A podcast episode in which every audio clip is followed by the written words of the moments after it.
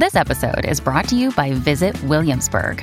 In Williamsburg, Virginia, there's never too much of a good thing. Whether you're a foodie, a golfer, a history buff, a shopaholic, an outdoor enthusiast, or a thrill seeker, you'll find what you came for here and more.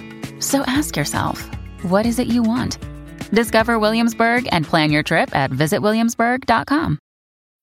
When you need mealtime inspiration, it's worth shopping Kroger, where you'll find over 30,000 mouthwatering choices that excite your inner foodie. And no matter what tasty choice you make, you'll enjoy our everyday low prices, plus extra ways to save, like digital coupons worth over $600 each week. You can also save up to $1 off per gallon at the pump with fuel points. More savings and more inspiring flavors make shopping Kroger worth it every time. Kroger, fresh for everyone. Fuel restrictions apply.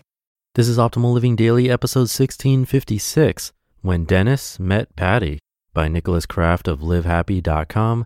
And I'm Justin Malik, your personal narrator, reading to you every day, including holidays. I have a post today from Live Happy, so let's get right to it as we optimize your life. When Dennis Met Patty by Nicholas Kraft of LiveHappy.com. One of my favorite stories to tell about the pursuing happiness methodology is how a delicious cookie in Eugene, Oregon led us to Silver Hill, Alabama, population 700, where we met two extremely inspiring folks. From bakery to backwoods. Our last filming trip was all plotted out 20 days on the road from Oklahoma City to Miami, with interviews and accommodations lined up. Everything was set for a fantastic and productive trip, save for the two days we planned to spend in Mobile, Alabama.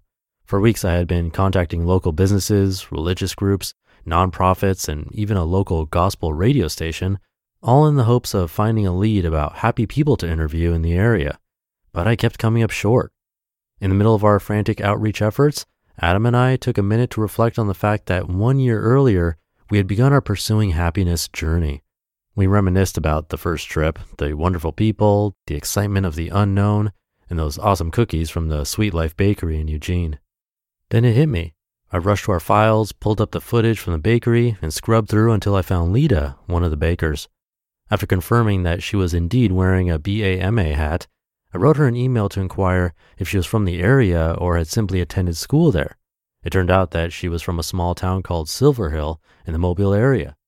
According to her email, we would be fools to pass up the opportunity to spend some time there with two of the happiest people on the planet her parents, Dennis and Patty Hermix. Lita described them as a daily inspiration and the two most creative people I've ever met.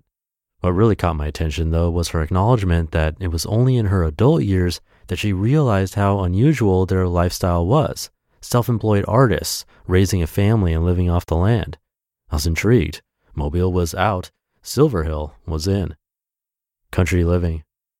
The sun had set as we cruised through winding country roads on our way to Dennis and Patty's home, the kind of place where the nearest neighbors are a mile down the road and a trip to the grocery store takes 15 minutes. We traveled deeper into the woods until we reached a small, very colorful wooden home nestled in the trees and surrounded by potted plants and handmade artwork. You're just in time for dinner, Dennis exclaimed, greeting us at the end of the driveway. We're making pizzas. Within minutes of meeting, we were all seated around the dining table, enjoying pizza with every ingredient from the dough to the toppings made from scratch, most of it grown right there on their property. The home, which was also made from scratch by Dennis and Patty, was the focal point of our visit. The couple had moved in close to 40 years ago, before the home was even finished. There were no doors or windows, really, they laughed. The home beautifully represents who they are funky, comfortable, and slightly askew. The floor is made from a reclaimed roller skating rink. The foundation was salvaged telephone poles, and a great deal of the wood had been collected after various hurricanes ripped through Mobile. Dennis and Patty have a special ability to take whatever comes their way and turn it into something beautiful. The next morning, we woke up to find that Dennis had whipped up a batch of biscuits as big as our heads. To these, he added fresh squeezed orange juice, bacon from a pig they had probably known by name, and eggs from their chickens. Afterward, we toured the property and saw the wood shop that Dennis had built for his carpentry business. The shop was filled with incredible pieces of furniture that he had built or was in the process of building. It was truly amazing to see how an artist's eye could turn a fallen tree into such beautiful works of functional art. Afterward, we walked along the stream that meanders behind their home and simply enjoyed the fresh air and country sounds birds, the rippling of the stream, and the wind flowing through the trees overhead. It was their own paradise privacy, a personal swimming hole, and enough space to let the dogs run free. Living with purpose, not expectations.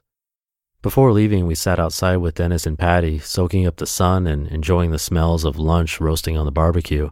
We pulled out our cameras for a more formal sit down interview. As we listened to their stories, there was something familiar about that scene, though I couldn't place it at the moment. Only upon returning to Los Angeles and watching the footage did it hit me. This was our When Harry Met Sally interview. An older married couple sitting next to one another, lovingly recounting their life together with the natural humor that comes from years of being with someone. These two were clearly not concerned with being happy. For them, it was a natural byproduct of living off the land, creating art, caring for animals, and raising a family. An appreciated byproduct, I'm sure, but not the goal. Dennis and Patty beautifully exemplified what we had learned during our very first interview with Professor Iris Mauss at UC Berkeley who had written a paper about how the pursuit of happiness can make people unhappy.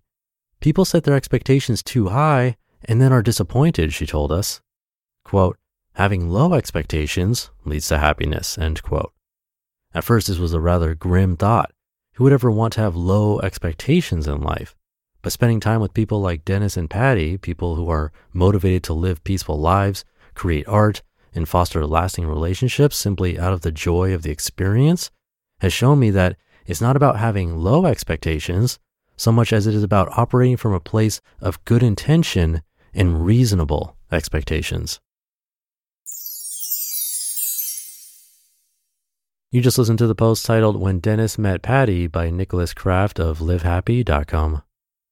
Another day is here and you're ready for it. What to wear? Check. Breakfast, lunch, and dinner? Check.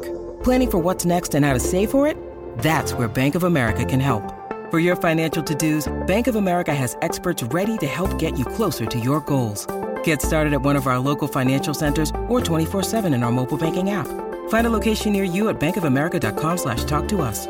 What would you like the power to do?